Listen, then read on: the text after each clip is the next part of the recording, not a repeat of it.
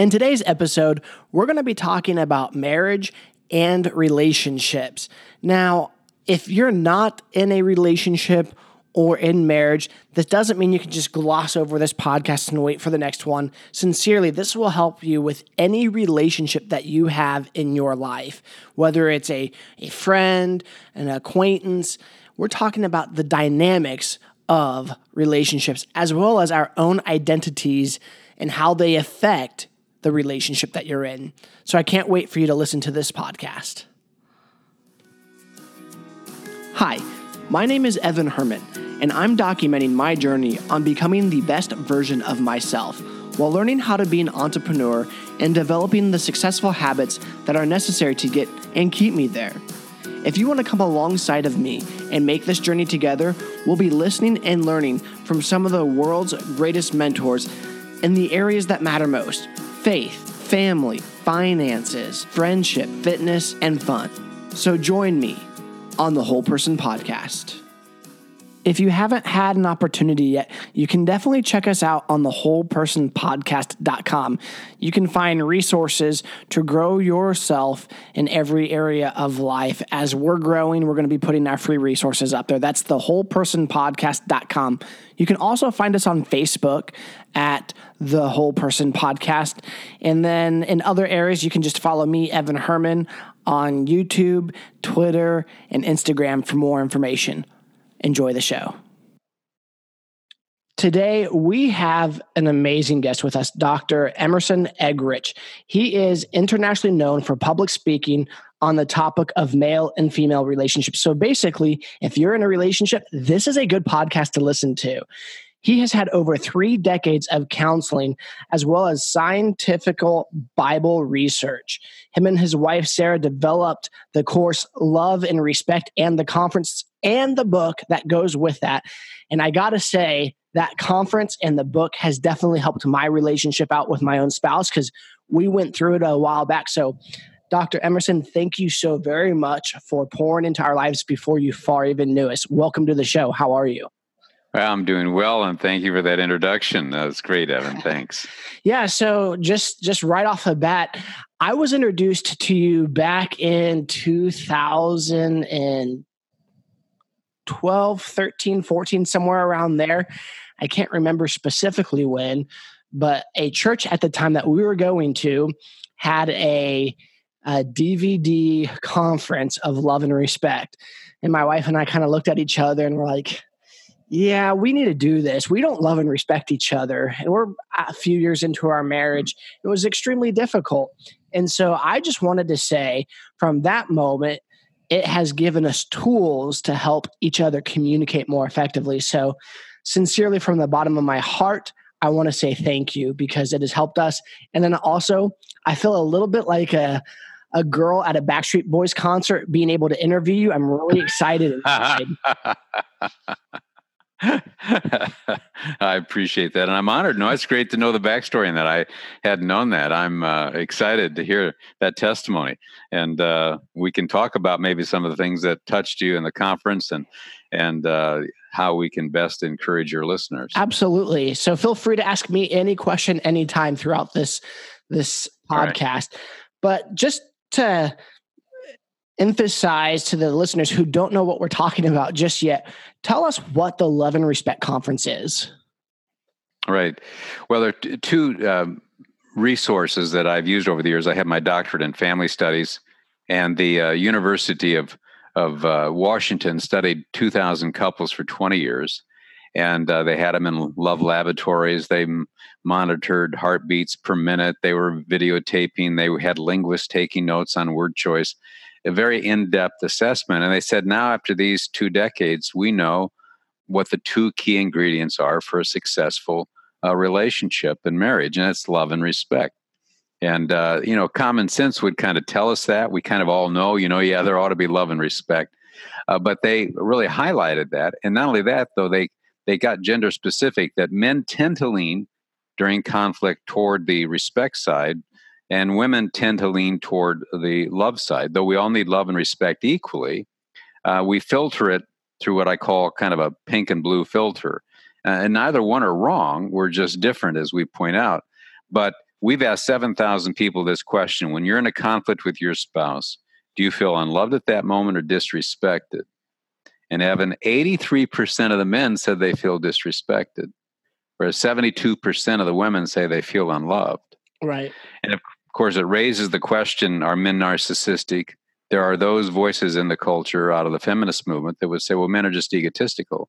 And yet, you and I are good willed men. We serve and die for honor. We don't see it as egotistical. When we honor another man, we don't see it as feeding his ego. We actually know that it softens his spirit.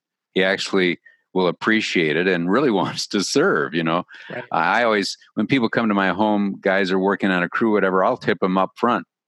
I'll give them the tip, you know, and it just has a way of honoring them uh, unconditionally and uh, they just whoa talk about uh, motivation. But here's what we discovered. When a wife feels unloved she tends to react in a way that feels disrespectful to her husband. That's not her intent. He never questions her love usually unless she said i don't love you. It's almost always this feeling that you don't like who i am as a human being. I know you love me. My mother loves me but i don't think you like me i don't think you respect who i am i am i even kind of think that maybe you're using this conflict as an opportunity to send me a message that you despise me. And what happens when a husband feels disrespected? He tends to react in a way that feels unloving to women. We tend to shut down, go quiet, withdraw, you know, all those things in a woman's world shouts, I don't love you, but that's not his intent. But then it gave birth to this, and we'll stop here with the, the crazy cycle. Without love, she reacts without respect. Without respect, he reacts without love. Without love, she reacts without respect. Without respect, and this baby starts to spin and i call it the crazy cycle and couples of good will get on this and so at our marriage conference that you asked about sarah and i have been trying to help couples get off of that crazy cycle right and, and what's interesting is the bible addressed this 2000 years ago in ephesians 5.33 where there we see the instruction coming to the husband to love their wives and the wives are instructed to respect their husbands and I think one of the reasons for that is that it's very natural for me to be unloving towards Sarah when I feel she's disrespecting me, right or wrong. And it's very natural for Sarah to be disrespectful when she feels unloved. And I think God, in His wisdom, has said, you know, hey, I want to just say, be cautious here when they're stepping on your air hose and you feel deflated. Make sure you don't overreact and end up robbing them of their deepest need. You know, I say it's so easy for me to try to motivate Sarah to meet my deepest need by depriving her of her deepest need. Right. You know, everything that you just said, I want to dissect because you you touched on almost all the questions that we're going to I have for you.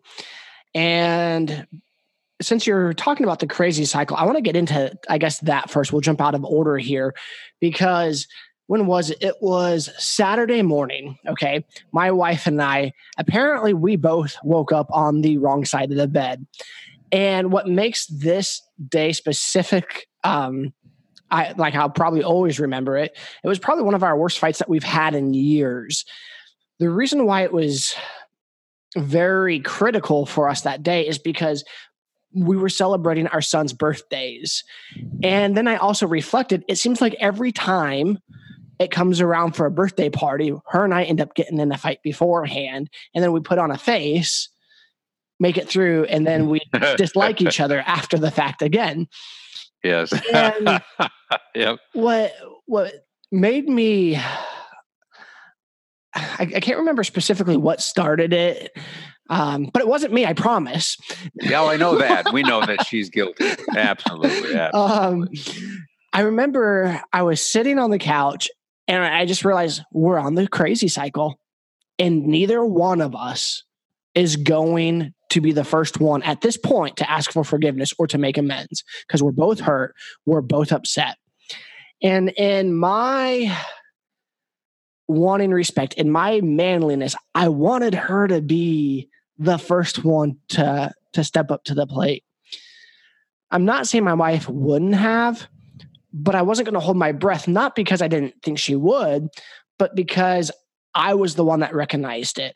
And typically, if I recognize it, that means God's calling me to do it first. Mm. And so I sat there, pouted for a few minutes, and then I realized, you know what? This tends to happen around our children's birthdays, probably because my wife you know, wants our house to be super perfect and gets really stressed and you know i'm not mm-hmm. doing enough mm-hmm. and it goes into this again this crazy cycle well this time i really wasn't doing enough because i actually had knee surgery like three weeks ago mm-hmm. so not moving a lot anyway i say all that to say i realize that this day is important for our children and so if i want them to have a good time mommy and daddy have to be okay and so uh I, w- I walked up to her. And I was like, look, we're on this crazy cycle right now. And the only way we're going to get off it and have a good rest of the day is by both acknowledging that we're wrong. And so I'm sorry, you know, I'm wrong. And then she apologizes. And then she asks me to apologize again. So I apologize again.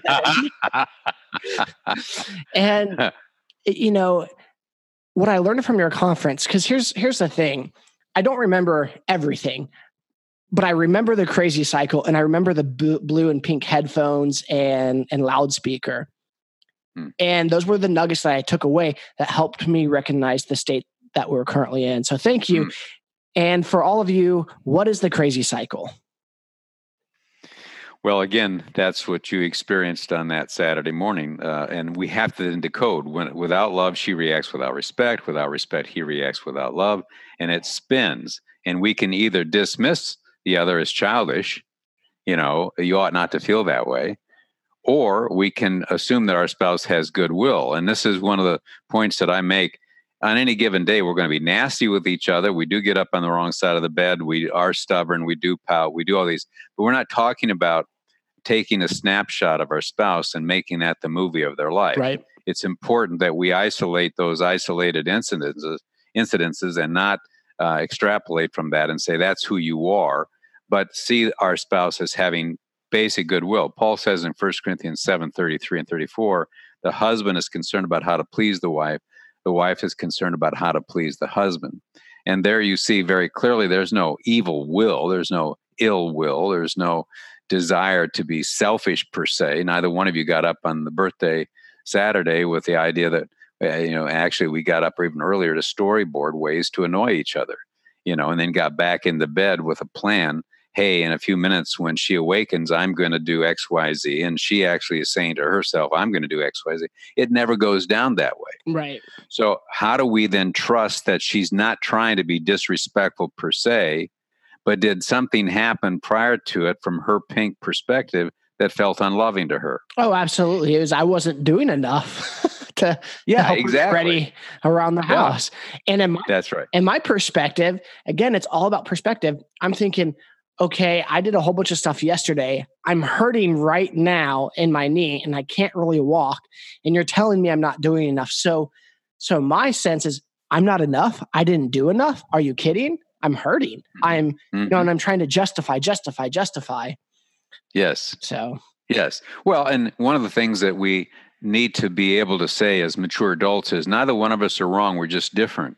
Right. And so what happens in these situations, when we defend ourselves like you're naturally doing. And she's wanting the her, her whole motivation is pure and virtuous. She wants this to be the best day of her uh, child's uh, day, and uh, she carried this baby in her womb. I mean, this is an extension of who she is. You know, every mother identifies. I want this to be the perfect memory, building memories, and it's just it's God has hardwired women that way. So her motivation is pure. But as you just said, hey, I did all this stuff the day before, plus I had knee surgery, plus I'm in pain. And I'm thinking, you know, eh, but so what happens though, when we get to that point, we have a tendency to tell the other that they're wrong. Right. Instead of saying, look, um, neither one of us are wrong. We're just different. I happen to believe that my idea is better than yours. What I'm feeling right now is really better, but that doesn't make your position bad. It just makes it, in my opinion, less better. Right. See, and and is as as funny as that language is, that's really the perspective we've got to bring to it. Because the minute I say that my idea is better and therefore it's good, and that makes your idea bad, not less better, but it makes it in, intrinsically bad. Now we're judging the individual, and once we judge them, you know, and they feel like I'm trying to do the right and righteous thing here. I'm trying to serve everybody. Both of you were, and now they, suddenly the other's making, you know, the accusation that you're a horrible, horrible person. Uh, now it's going to escalate. Right. So somebody has to introduce language. Look, I'm spitting mad at you right now for that statement that I'm not doing enough. But what you're saying here is motivated by a mother's heart. I get it. I'm not trying to rob you of this precious day. I want this the best. But right now, I'm feeling like you're kind of piling on. I, I don't want to defend myself. How do we talk about this? And, and let's kind of come to because right now we're both in a mood to really attack each other. And uh, and, and I, I tell people you, you got to be honest about your emotions, but word choice becomes very very important at that moment. Right. You know how do how do we word ourselves when we're mad? And that's where a lot of people have the skill and the knowledge to do that. And we know how to do it, but we lack the incentive to do it. If I say to a person, tomorrow you're going to get $20 million if you don't smart off to anybody who irritates you to the hill today. You know, they're going to, we're going to line up 20 people who are going to annoy you as best they can. But tomorrow you get $20 million if you don't get annoyed. None of us will get annoyed. We have the skill and the knowledge how to avoid that, but we're not getting paid enough. you see. And so I don't, when we're up the Saturday morning, we're laying there in bed, and now come these verbal, you know, hand grenades. Uh, we don't appreciate this. Plus, we feel the freedom to let our hair down because this is the person I made a vow to, you know, and uh, so we kind of just let ourselves, you know, do that. Sarah and I do. You know, Sarah chased me around the house once with my love and respect book saying, What would you say to a husband who was treating his wife the way you're treating me right now? So we all have those moments and we have to allow for them. But seeing this is the difference between you and your, uh, you and other couples. You said to yourself, you know what? Um, I'm going to be stubborn here. I'm going to pout. But the one who first figures out what's going on should be the one who takes the initiative of apology to apologize. Now that illustrates wisdom in your part, maturity in your part. But many people have that check in their spirit, but they don't want to make the first move. And you are going to have a good relationship because you're willing to make the first move. The problem is if if our spouse reacts to us in a way that feels unfair at that moment. They don't, you know, meet us halfway. Well, it's about time you apologized, you creep, you jerk. Well, now we're off and running again. Right. And can we then hold it again? Say, no, you're right. I, I shouldn't have gotten angry. And then trust that if you're married to a good-willed person and not to Hitler's distant cousin, if, if you're married to a good-willed person, that they're probably going to come under conviction. Right. You know, but you got to wait it out long enough. You know, she smarts off to you the second time after you've apologized, and you, you ate crow, and you don't even have half the the feathers down your throat, and she's still wanting to cram more crow down your throat. You you don't have enough room with all the feathers in your mouth right now, and that's just insulting. But if you hang in there long enough, it's predictable. Fifteen minutes, she'll come back. I'm sorry. I shouldn't have done that. It's almost predictable. Right. And if a wife says, you know, I dis I dissed you, you're an honorable man. You'd die for me if I don't kill you first. you're an honorable man. And I, you know, I, I shouldn't have di- not using the word unloving. And I say to wives, don't use the word unloving, use the word I disrespected you. If that's how he feels, apologize. And yeah, well, you don't have one ounce of honor in your DNA, you know, pouts and whines, whatever he does. Just wait it out the honor code is such that within 15 minutes he'll usually come and make some gesture. He may not say can we talk about our feelings here? And can i formally and verbally apologize to you? But he's under the sink fixing the faucet. You know there is a gesture. There's always a gesture. And i say to women look for that gesture. Because in our world as men we get it. You know we have this flare up with our best buddy we don't necessarily let's talk about our feelings and can I apologize? Hey, I'm sorry. Hey, let me fix that bike for you. I mean, we get off the apology real quick and we get onto some action to demonstrate, hey, are we good to go? I'm I, am i am bad. I'm going to make it up here. Right. So that makes sense. Oh, total, total sense. I I live that scenarios with whether my spouse and I, or even some friends that you know we've annoyed each other at one point in time and I think you're hitting the the resonated heartstrings because you have to recognize that you are married to a goodwill person and recognizing that there's qualities and traits and things in your spouse that were attractive to you to, to begin with and not letting the negative self lying talk in your brain mm-hmm. over that specific action that just happened distort the real person that your spouse is. And I think that's well said. where we get That's deceived. Well, Well, thank you. I appreciate that. no, keep. I mean, keep on that point. I didn't want to interrupt you by saying Well, Yeah. I, I think I was just landing pretty quick, so I didn't have much more to say. Yeah, but I think I mean that's exactly right. Uh, coming to that point where we make a decision: is my spouse basically good-willed? And even though uh, right now they're being nasty, because we know how to be nasty with each other, Right. we, we're going to be nasty with each other in a way that we're not going to be nasty with anybody else outside of the home, and we have to allow for that a little bit because it, it really is a compliment that they feel the freedom to be totally themselves, nothing you know held back. The problem, of course, is. Um, you know sometimes they have daggers in both their hands and they're stabbing our eyes saying look at me look at me look at Right. you know You know, it's funny that you you say daggers because I, I have this idea or phrase, and I've never really shared it, but at different times, and it's not my wife all the time. Sometimes it's me, but sometimes as a hurt person, what it feels like is, let's say I'm the hurt person, and I need the comfort of my own spouse, but because I'm hurt, I have this dagger sticking out in front of me. And the only way my spouse is going to be able to come close and comfort me is allowing them to be ran through with that dagger. beautiful beautiful And beautiful Yeah. in my own marriage, I've realized there's been different times where my wife and I have both allowed ourselves, knowing that we're going to get hurt approaching the other spouse, but walking in grace, trying to help each other. And at that moment, and even when we go back to that moment I had on the couch, realizing, hey, I need to apologize first.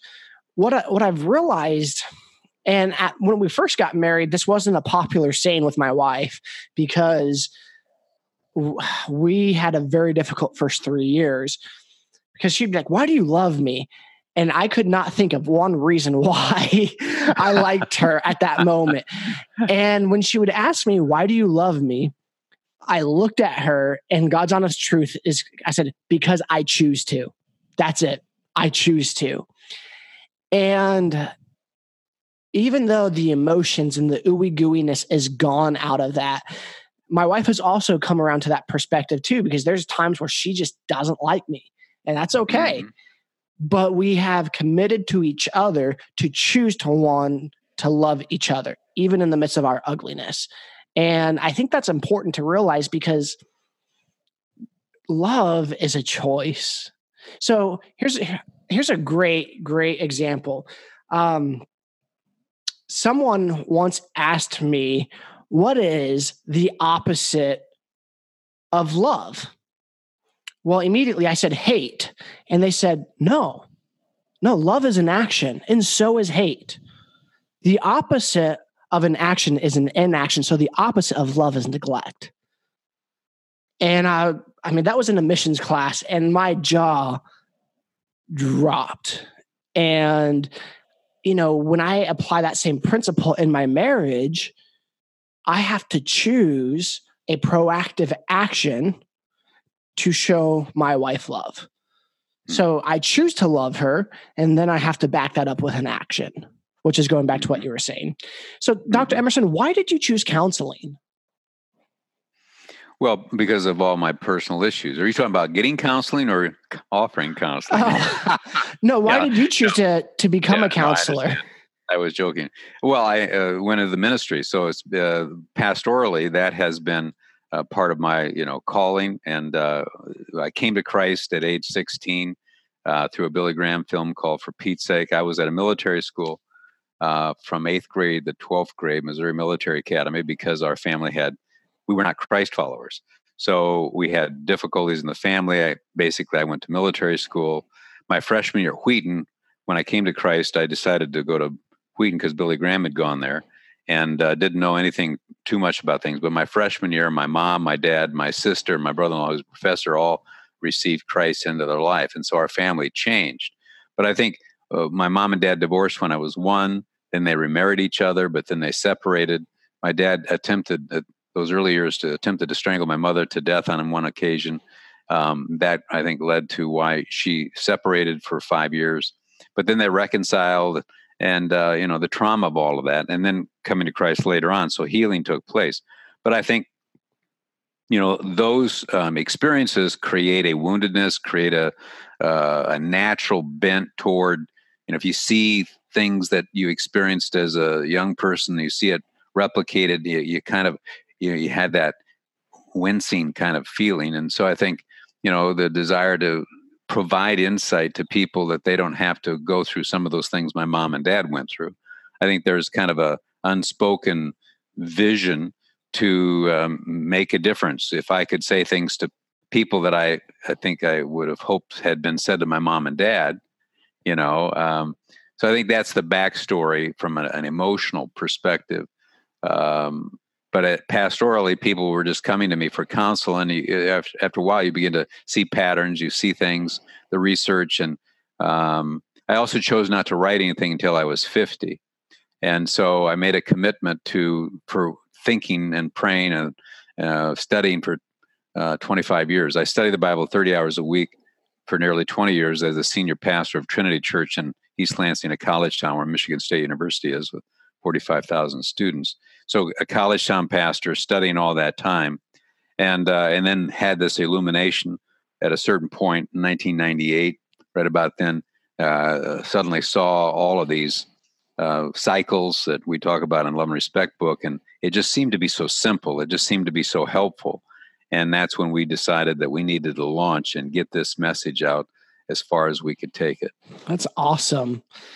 You know, when it comes to ministry, there are a lot of good pastors that have sound marital advice and not just pastors. I remember my wife and I, we went through marital counseling at my college, which was Oral Roberts University, in their counseling center. And the person they paired us up with was someone who had just been married nine months, who whose degree was in trauma counseling. I mean, that's all we could afford was what was free and provided by our college. It was the worst counseling I think I had ever gone through because they were she kept trying to pull out traumatic events and my wife and I or my fiance Karina at the time who's now my wife were just you know we thought we were good after 10 sessions and I kid you not as soon as we got back from the honeymoon the honeymoon was over and you know she had more hurt in her life than I realized or that I knew how to connect with her because um, we didn't live with one another beforehand, and so I thought she was an entirely different person than who I who, who I was dating, and she felt the same way about me. You know, I was more controlling than than I anticipated. I was more critical than than she anticipated, and uh, you know, those are negative traits about myself that because of my marriage I learned that I had and have had to work on because you know, I wanted to stay married. mm-hmm. So, what advice would you give someone who who's struggling in their marriage and is deciding whether to or not to get counseling and then how to go about it? Well, I think first, in the response to what you're saying, uh, we have to, and I think we have an unrealistic view of what what is entailed in relationships. Paul says in 1 Corinthians seven twenty eight, if you marry, you've not sinned, but you will have trouble. Right. Now, if we live by the Hollywood perspective rather than the Holywood, Holy Word perspective, we're going to enter marriage with some very unrealistic expectations. God is very clear that you don't have to live together in order to discover the fact that you're going to have trouble. Uh, the, the, so the idea is how do we prepare for a relationship where we're going to have a basic love and respect for each other, but it's just a matter of time before we come across each other in a way that really hurts each other. And when that happens, how do we solve that? And this is where the challenge has to be extended. The culture says live together to find out if the the the uh, if if we can get along, whatever. Well, if you step back, no two people are going to get along. Right. And the answer here is learning what skills and knowledge do I have to have in place for that first major marital conflict? How do people who have been living together for 40 years deal with that? Uh, and so the challenge that I extend is look, uh, uh, we need to be passionate. We need to have the Song of Solomon perspective, but we also need to recognize we might give birth to a child that in 18 months is going to be dead from cancer. And you're not going to go to, to Hawaii on a honeymoon. Each of us has to then include in our view of marriage a potential challenge. In fact, I'm writing a book right now that deals with what I see are the five major challenges that come to and frustrations to couples. We have honest misunderstandings, we have honest disagreements, we have honest disappointments, we have honest insecurities, and then we have unexpected misfortunes. Mm. And if we recognize this, there are ways of dealing with each of those that can actually be quite positive, but we have to deal with those rather than suddenly be in shock that, hey, we are, uh, you, you know, it's going to, it's so easy to say that you are controlling, that you are critical. It's so easy to say she's this, she's that. Well, what would make us think that's not going to happen? It just depends on the situation where we have an honest differences of opinion. Right. And is the person being controlling or are they just being, I think I'm right? And I'm not trying to be controlling, I just think I'm right. And how do we tease this out as we talked uh, before? How do we concede to the merit of their position and we concede to our own? Healthy self-interest isn't wrong. And how do we how do we negotiate? Paul said, if you marry have not sinned, you're going to have trouble. Well, what trouble is he referring to? You go back to verse 4 the husband does not have authority over his own body, but the wife does. The wife doesn't have authority over her own body, but the husband does. Paul is clearly saying when it comes to sexual and emotional intimacy, you have equal say about whether you're going to have sex on Tuesday night. Right. So there's going to be trouble. Who makes that decision? God Himself has said you have equal authority in the sexual, emotional intimacy area. Well, if you have equal authority and you have commensurate responsibility, who who makes the decision? And the answer is yes. Right. And one of the things I say to people, they think they're outside of God's will during conflict on Tuesday night. The truth is, you're in the center of His will. So, what is it that the Lord's doing? Is He a cosmic killjoy out to ruin our party? Or is He a loving Father who is saying, don't be surprised by these moments? And the key is to learn then how to deal with it. Like you wisely did, you realize the Lord spoke to my heart. You know what? If it comes to me first, then I need to take the initiative. If you're you're like all of us, I don't I feel that's unfair. I don't want to do that. But a mature person says, well, here we are. I shouldn't be surprised by this. Some have more conflict, some have less, but we're probably all within a certain range. You know, the best of relationships have conflict. So the challenge is not to be in freak out but instead do exactly what I see you doing. I mean, I just that's the call. It takes a little bit of discipline, but it works. It just works. Mm-hmm. Your wisdom in what you did just works. Now, if we say to ourselves, well, I don't want this to happen in the first place, and I resent my spouse subjecting me to this kind of trouble and conflict, and I'm going to be bitter toward them the rest of my life. Okay. But a, a person like Evan says, you know, I could go that way. I could say it's so unfair that we get up on the wrong side of the bed, that uh, she has all these uh, unrealistic expectations every birthday. She's very unfair to me. I had surgery. I'm almost dying here, and she expects me to crawl across glass. You know, we can frame it, right. or we can say, you know what? I call it the 80 20 rule or 80 20 ratio. 20% of a great friendship is going to have tension. It's going to have moments where it's very tough. But I think uh, you know I, will uh, stop right there and let you ask a question. Um, your maturity and the way you dealt with that, I think, is a great example to your listeners. Not fair, but life's not fair, and it's called the 80-20. 20% is not going to be fair. So are you going to shake your fist and then you know end up poisoning the other 80% because you got this attitude for the next three days? Right. The threefer. Right. You know, and, and just to put this in perspective too, my wife has had those moments for our listeners. I don't want to make my wife sound like she's the issue in our marriage. The, the, reality of the situation is there's enough issues in our marriage for both of us to take blame. yes, um, yes. And I didn't see her. I, right. I, see it as a healthy expectation. Birthday day, uh, that is virtuous, right. as we said. Virtuous. These conflicts quite often come because we're both trying to do the right thing, and it just kind of blows up in our face. Right. And that's what insults us. And that's what hurts us. You know, you were saying a scripture um, that Paul wrote about that there will be trouble in marriage. And I don't know why, but my this verse popped into my mind. It's Proverbs 14 4. And it says, Where there are no oxen, the manger is clean, but abundant crops come from the strength of the ox. And I think why I like that so much is because literally, if there's no oxen in the cave uh, stable, then you're not going to have poo in it. But if, as marriage, if you have oxen, if you're married, then there's gonna be crap that hits the fan every once in a while. And it just goes to show us that eh, it's gonna happen and we just have to clean it up and deal with it. Or, like you said, we can just, you know, go slaughter the ox. Yes. Well, and, and I, th- even in Sarah and my relationship, you know, there are many times I say, you know, if I was really like Jesus Christ, I would not be annoyed or irritated. Right. it's an ongoing um, opportunity for me to realize, you know, if I really uh, was like Christ, would I be provoked in a, in a sinful way, even if my spouse was wrong? So, do I want to put the onus on me that you know is the Lord using the iron? The Proverbs: "Iron sharpens iron, so each brother sharpens another." Do I see that God is seeking to use my spouse in my life to develop my own character?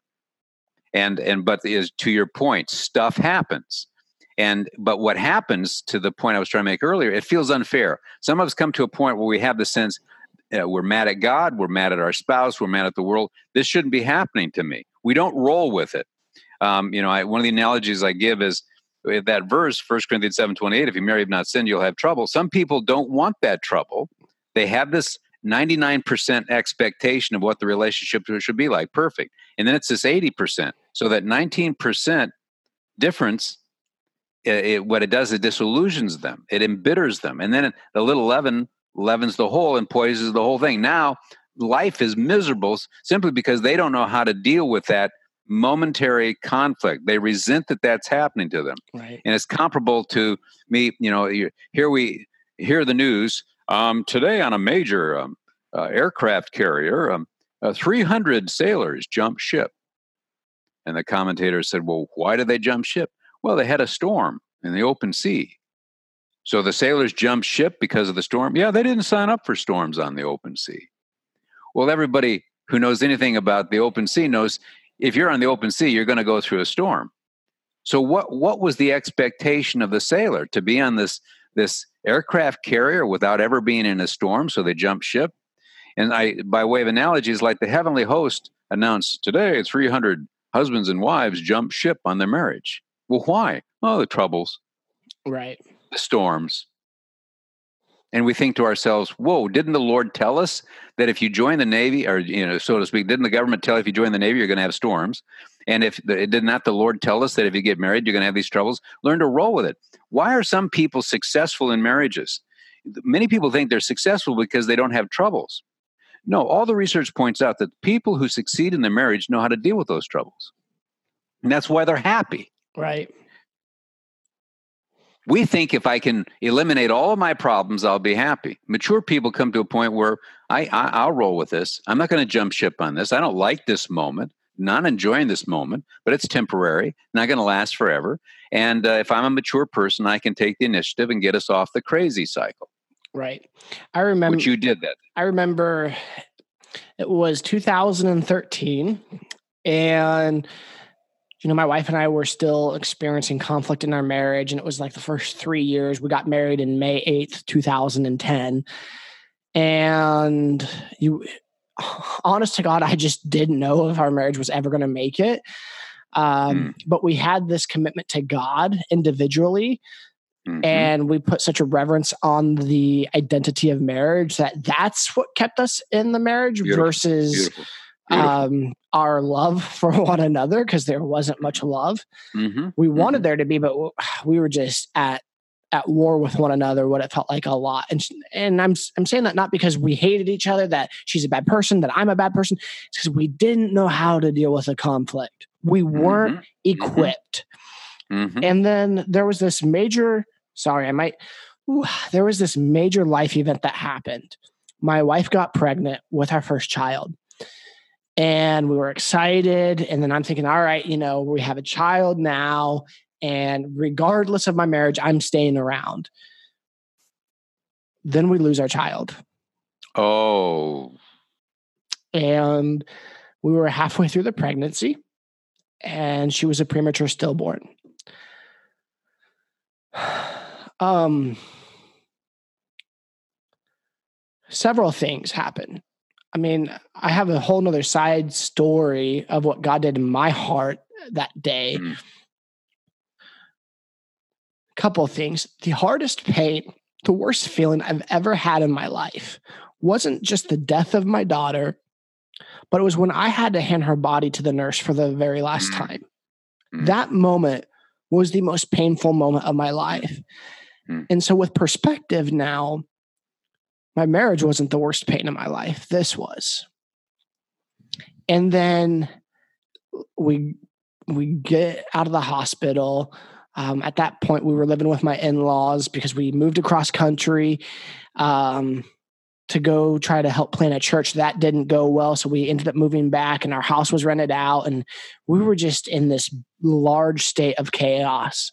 Mm. And when we lost our daughter, there was this moment of I feel like clarity where I felt like I had this choice either this is going to make us stronger or this is going to be the nail in the coffin. And I wasn't for sure how to handle that, but I knew that this lady who I loved and married was really hurting. Hmm. And she knew that this guy that she loved was really hurting. And we were there for one another in our hurt. We mm. didn't point blame at one another. We we didn't point blame at God. We weren't bitter at him. We weren't angry at God.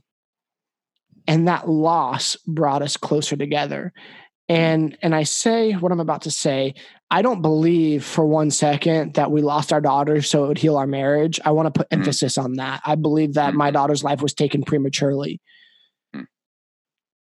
But the net result is out of out of tragic stuff, it drew my wife closer and I together because at that moment we had to learn how to love one another in a way mm-hmm. that that we just I don't know we knew how before. Mm-hmm.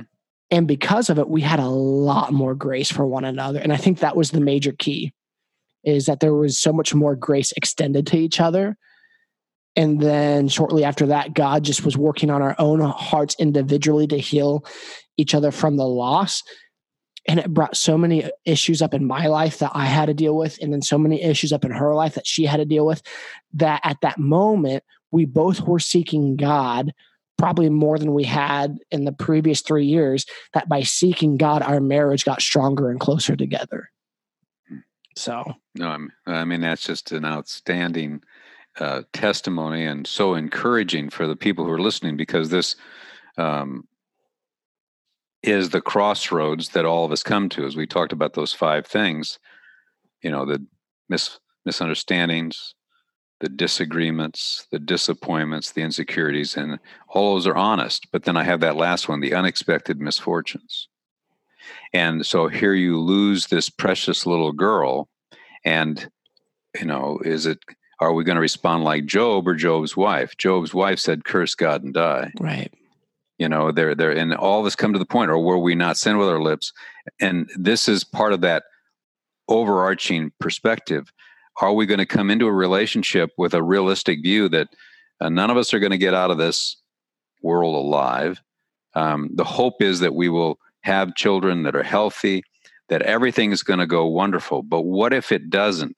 Are we going to shake our fist at heaven? Are we going to, or are we going to somehow trust that though there are unanswered questions? So I always say there's this box with a question mark in it. And the Lord is not going to answer that just as Jesus was on the cross, my God, my God, why hast thou forsaken me? I think in the incarnation, in the humanity, he surrendered certain uh, divine rights, and that was one to be omniscient. He didn't, uh, he chose to let go of all knowing. He could kick into it, so to speak, when he wanted to. But I think this came at him sideways. I don't think he understood fully what hit him. And, uh, and, and so, too, that then serves as an example to all of us that there are these moments. What, what how are we going to deal with that unanswered question? Why when this thing comes out of nowhere and it's unexpected, it's undeserved, it's it's not fair. You and your wife made a decision. We're at this crossroads. We're either going to just let this create bitterness and anger, take it all out on each other, or we're going to come up with some kind of perspective We're going to pray. We're going to pray for each other. We're going to say that we have this dagger that we're holding on to. And as you come close to me, it's going to stick in your chest. But please keep coming toward me because I'm hurting and hurt people hurt. But please give me grace. You created some kind of a verbal framework that allowed you both to uh, comfort each other in the midst of these moments. And uh, that's just what I call wisdom. When I did my daughter's wedding, you know, I, people are looking for Mr. Perfect, Miss Miss Perfect, and, and rather than thinking about how to be Mr. Perfect or Mr. You know, I'm looking for Mr. Right rather than thinking about being Mr. Right. And I said to my daughter, who got married a little bit at an older age, in her early 30s, um, and her husband was a couple of years older. They both committed to be mature, first and foremost, and then secondly, find someone who is mature, and then thirdly, to commit themselves to a ministry mission that was beyond their relationship. And you and your wife, you know, had this crazy cycle experience, but you both brought to this a maturity and that you made a decision to be a mature one. And as you marched forward, you continue to make what I see as wise choices. And this is where everybody listening realizes look, this is painful, especially when you lose a daughter. That's one issue in and of itself, not to suggest the Saturday morning episode with her expectations of the birthday day and your wounded knee. I mean, these are uh, very pale in comparison, but nonetheless real. And are we going to bring to this? Hey, you know what? The it, it, stuff happens, and some things are even beyond just the uh, ox, you know, illustration you gave. This is the loss of a human being, and how do we deal with this as a husband and wife when we're going to uh, have that pain until we die ourselves. It's just not going to go away. Right. But uh, I just want to uh, applaud you and your wife for, you know, uh, demonstrating uh, how to deal with those moments that are totally unfair. Hmm. Thank you. I appreciate that. It uh, there's so much to that story, and someday I'll get into it for our listeners. But there's, yeah, Absolutely. Well, thank you for sharing it, Evan. I mean, that's just very, very meaningful to hear. And I appreciate your willingness to be transparent. Thank you. You know, before we end, I have three questions that I ask every one of our guests. And one of the things that um, I'm, you can either answer this in the context of your life or the way you see um, marital couples think about this. So frame it however you want. What's the biggest lie in self talk that you had or currently struggle with?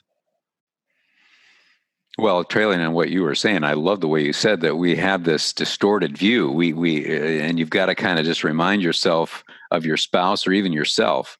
Uh, uh, I think in my case, you know, coming to that point where was I going to believe what God said about me, or was I going to believe about myself what I was feeling within myself. You know, coming out of a non-Christian home, how do you come to that point where you believe that God loves you and isn't going to slap you from heaven? You know, because you sense that you deserve to be slapped, and and coming to that point where you really trust His love. I can remember being a new believer, sitting in a New Testament class at Wheaton under Dr. Gordon Fee, and he was talking about the forgiveness of Christ. And the individual who came, Lord, I've sinned again. I've sinned again. Will you forgive me again? And Gordon Fee, in this way of drama, said, imitating the Lord, again? I don't I don't think I remember the last time. and I it's not that God forgets in that sense, but it, he was capturing the idea that the Lord forgives. And uh, part of that forgiveness is that, you know, is part of his love for us. And I can remember sitting in that class thinking, does the Lord really feel about me this way? Does he really view me this way? And I remember Evan Welsh, who was the chaplain of Wheaton, one of the most godly, loving men. And I was struggling with the love of God. And Evan Welsh had done so many things toward me that were I'd never experienced at military school for five years. And he loved me so deeply and profoundly, and even wept at times as he would say things to me and his burden for me. And one night the Lord said, If Evan Welsh, a mere man, can love you that much, would I love you less?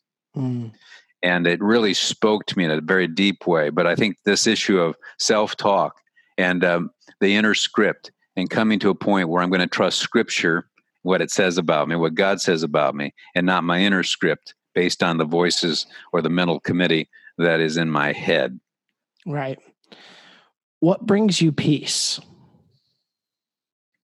Well, I think the, and I've said this through the years, that there has to be this abiding in Christ, and we have to come to a point of just being content and peaceful within Him. Jesus said, My peace I give to you, not as the world do I give, but my peace, not as the world gives, but my peace I give to you. Paul said, The peace that passes all understanding shall guard your hearts and your minds in Christ Jesus.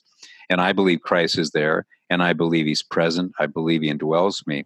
And I, have said to a lot of young people uh, through the years, don't get ahead of God. If you suddenly beginning to lose this sense of peace because you're goal oriented and you're going after it, and you begin to lose that peace, you're going to get in some deep doo doo. You're going to get in trouble. So you've got to just set enough to realize, you know, uh, that uh, if I sense that I'm losing my peace, see, I, I was voted most likely to succeed. So I'm a very aggressive individual. And then I come to Christ, right? Out of high school and military school and all the goal and the Lord just spoke to me, don't get ahead, don't get out over your skis. And and so for me, there came a moment when some people are initiators, some people are responders. And if you're in that initiating camp where you can make things happen, then waiting on God in this case is very important. Other people are more phlegmatic, need to step out on the water. But others of us who are go getters need to wait upon God. And that becomes a feeling of irresponsibility. But one of the measures of that is this inner peace. And if we just know that I'm getting irritated, I'm getting mad, I'm, I'm you're, then you're hustle. Whoa, whoa, whoa! It's time. I, I remember I came into Wheaton. I was elected freshman class president immediately. Here I am again now. I'm in Christ two years, and I'm off and running again. And the Lord spoke to me. You know what? Stop. So I went to the farthest end of campus, got a single room, and just stopped because I was only 18 months in Christ. I didn't know about this stuff. So the Lord just said, "Stop. Wait upon me." Wait upon me. You know don't don't get ahead of me. And uh, w- what was the the basis for that? I didn't have peace. Mm. i knew it in my heart. I was getting out over the skis as we say.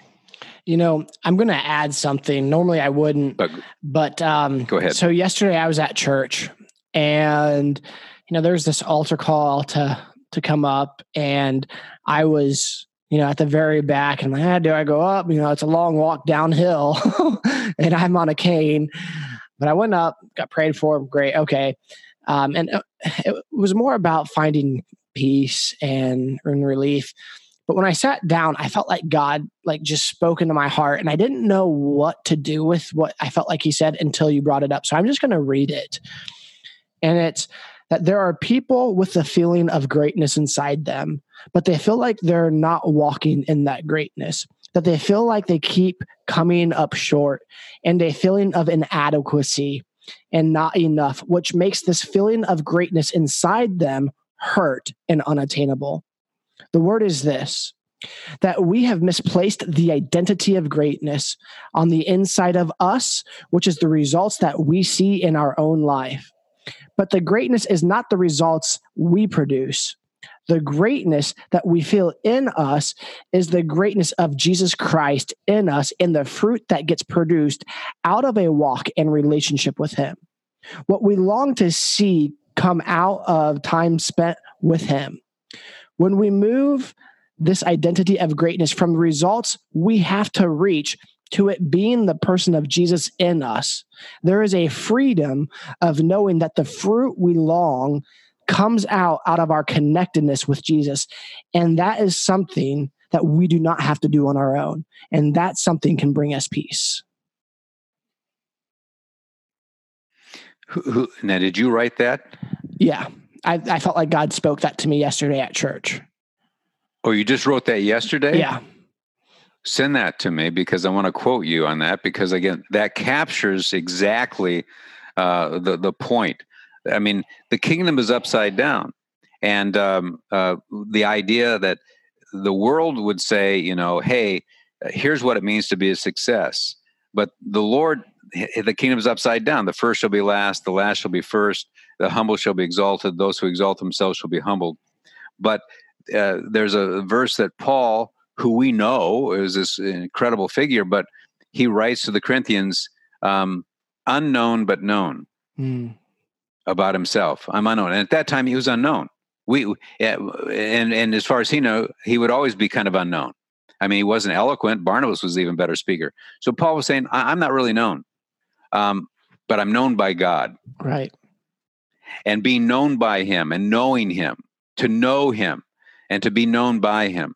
And coming to that point where we don't have a worldly perspective on what fruitfulness is. Success is one thing that you measure by uh, the amount of money you make or whatever. We have markers, and then we think if we're doing something along the line that brings monetary value that it must be making a contribution to people's lives otherwise they wouldn't invest it in it there's a merit uh, element of truth in that that that has merit to it but if that becomes then the criteria then you know how do we explain those in hebrews who were butchered and, and eaten by lions and and uh, jesus himself getting nailed to the cross right. so what is the deeper thing that really touches the heart of god what is it that really matters to god I wrote a book called The Four Wills of God. There are four passages that say this is the will of God and identifies it with a specific behavior. And I make the point there's more to the will of God than these four. But if we follow these four, then we are in the center of His will and we're bringing Him pleasure. And in bringing Him pleasure, we should be able to derive pleasure and that thereby we have peace and contentment. And we have to go back, and that's why what you said was so profound that we've got to come to grips with where's our identity? And will I bring my identity in Christ to what I'm doing, or do I derive my identity from what I'm doing? And that subtlety there is a significant difference that I'm going to bring my identity to this podcast. I'm not going to derive my identity that somehow Evan has 10 million downloads and now he's he's a good boy. You know, no, uh, you, if there aren't that many, is Christ pleased with you? And how do we come to that point where we have confidence that the Lord is pleased with us? And we never want to be presumptuous about that. But if we center on that, uh, just as you profoundly wrote, I mean, wow, you're you're gonna you're gonna keep the demons at bay because they will speak to your mind about your inadequacies, about you're not you're not making a difference, you're insignificant. I mean, all of those lies that come to us. Right. So before you go, you've written a couple books. You just talked about one. You also have a book called Love and Respect, as well as a conference. Tell us some of the works that you've done and where people can find them, and then also, you know, plug your podcast because I, I, mean, I want to add value to to you through this. Well, I appreciate that. Uh, uh, loveandrespect.com, L O V E A N D R E S P E C T dot com love and respect all spelled out and they can see all the resources we have there in fact my son jonathan is a clinical psychologist love and respect uh, counseling and uh, he he uh, came to me a couple years ago and said hey dad let's do a podcast together and i said well fine he's more of an introvert clinical psychologist he's more quiet. I said well yeah isn't that going to be a little intimidating for you? He said no actually they can't see my face. So i said let's do it. So we made 125 and we have about 3 million downloads now. And so that's free information, uh, the Love and Respect podcast that addresses some of these issues that we've been talking about today. But I definitely would like, Evan, your story there. I don't know if you can clip that out and I can have that transcribed about what you and your wife went through. And if you give me permission to, uh, that's a great, great testimony. Uh, and just illustrates just uh, to your listeners well that they how are we going to deal with these potentially unexpected misfortunes and Evan has certainly demonstrated, he and his wife have shown us how to step through that kind of loss. Mm. So thank you. You bet. And yeah, I'll go ahead and once I start editing this, I'll I'll send you that clip. Okay. So All well, right. thank you so much for coming on today. God bless you, Evan. Take thank care. you. I hope you enjoyed the podcast. If you would, I'd greatly appreciate you subscribing as well as rating and even leaving us an objective review. It helps us with our ratings and spreading the message of the Whole Person podcast. And now, may the Lord bless you and protect you. May the Lord smile on you and be gracious to you. May the Lord show you his favor and give you his peace. Thank you guys so much for listening today. Take care and God bless. I created a free resource that I want to offer all of our listeners you know, we have this ideal person of what we want ourselves to look like. And there's this gap between where we currently are and that dream identity that we've created. Well, in this resource, it shares ideas and components about how to not only bridge some of those gaps, but also how to be content and okay with who we are as we love ourselves in the process of change. If that interests you and you want that resource, check out thewholepersonpodcast.com. Again, that's thewholepersonpodcast.com for that free resource. And while you're there, just so you know, our friends at Anchor Marketing actually created our website that helps us market ourselves better and brand ourselves. It also works with search engine optimization and other areas for digital marketing. So definitely check them out. We paid them to build our website and to help us do marketing, and we just really appreciate them. I figured as a business owner or entrepreneur, if that's something that you're looking for, you should definitely go check them out. I think their website is anchormarketingco.com. That's anchormarketingco.com.